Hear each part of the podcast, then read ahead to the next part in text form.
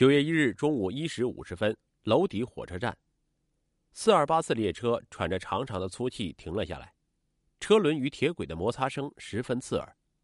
站台上，娄底市公安局局长张国兴、副局长彭炳奇几乎是不约而同的抬腕看了看手表，再差几分钟火车就要发车。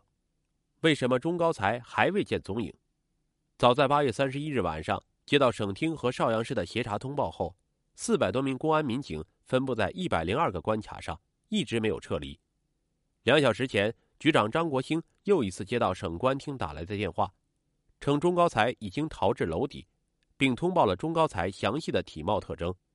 一个小时前，刑侦支队的民警查明，钟高才给李洪成的电话打自娄底火车站的一个临时铺面。据店主反映。打电话的人还带着一个女人，女人自称是连岗人。两百多名民警从四面八方聚集到连岗，经查，女人名叫高娟，是连岗的卖淫女。就在此时，娄底市公安局又一次接到省厅刑侦总队打来的电话。据反映，钟高才曾流露过要带一名女子去上海卖淫。此时，离最早一班开往上海的四二八次列车的开车时间不到半个小时。集中搜捕娄底车站。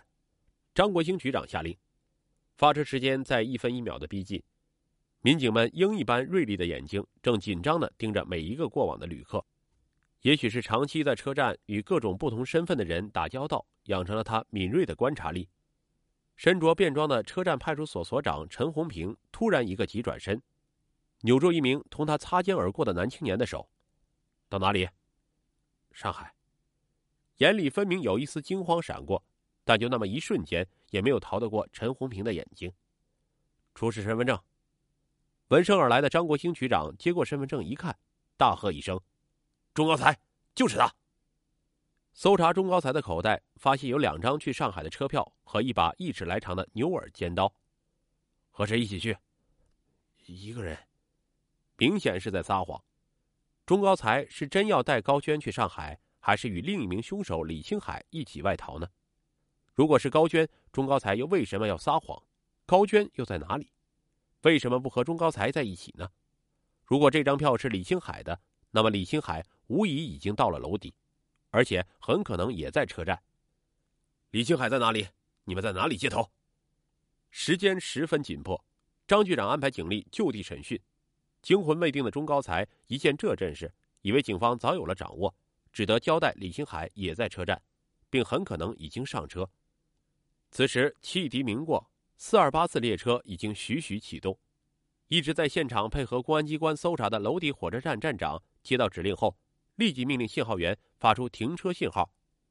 信号员高举红旗，拼命的摇动，已开出近一百米的列车终于被强制停车。彭炳奇、朱青春等民警押着钟高才一步步登上了四二八次列车。一节、两节，地毯式的搜查没有发现目标。报告。四号车厢有情况。年轻的女列车员压低嗓音向局长张国兴报告：“先不要打草惊蛇。”张局长一面吩咐列车员，一面迅速调集警力，将四号车厢团团包围。车站派出所所长陈红平抢先一步登了上去，扫一眼车厢，并无异常。突然，他眼前一亮，一组卧铺地板上露出了一只肥厚的手掌。好一个揪鸡躲迷藏啊！陈红平黑亮的枪口对准了床下打着赤膊的汉子。别开枪，我出来。狼狈不堪的汉子乖乖的从床下爬出。他是不是李青海？陈红平指着从床下拖出来的汉子，问被押上了火车的钟高才：“我不认识他。”钟高才不肯抬起他的头。别给我打掩护了，我就是李青海。原来李青海同钟高才劫持一辆摩托车。逃到田心火车站，又爬上了一辆开往娄底方向的货车。海哥，我们还是去上海吧。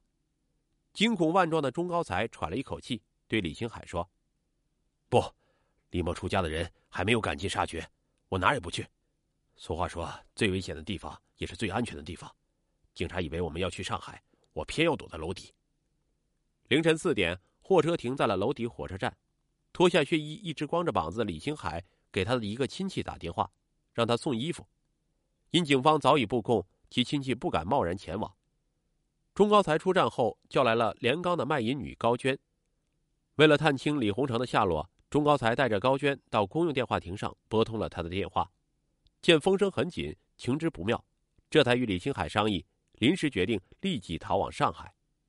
中午正时五十分，跟在钟高才后面走进楼底火车站站台的李青海，眼看着钟高才被民警抓走，又惊又怕。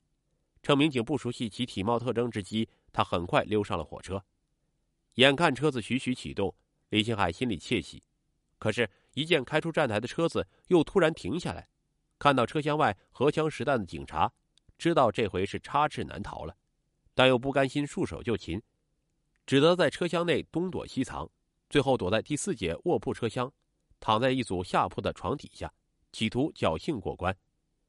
民警们押着李星海、钟高才走下列车，至此杀死十二条人命，杀伤四人。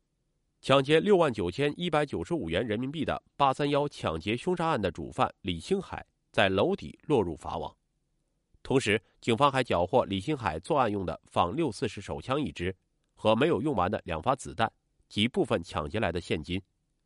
这起特大抢劫杀人案的所有凶犯被全部抓获。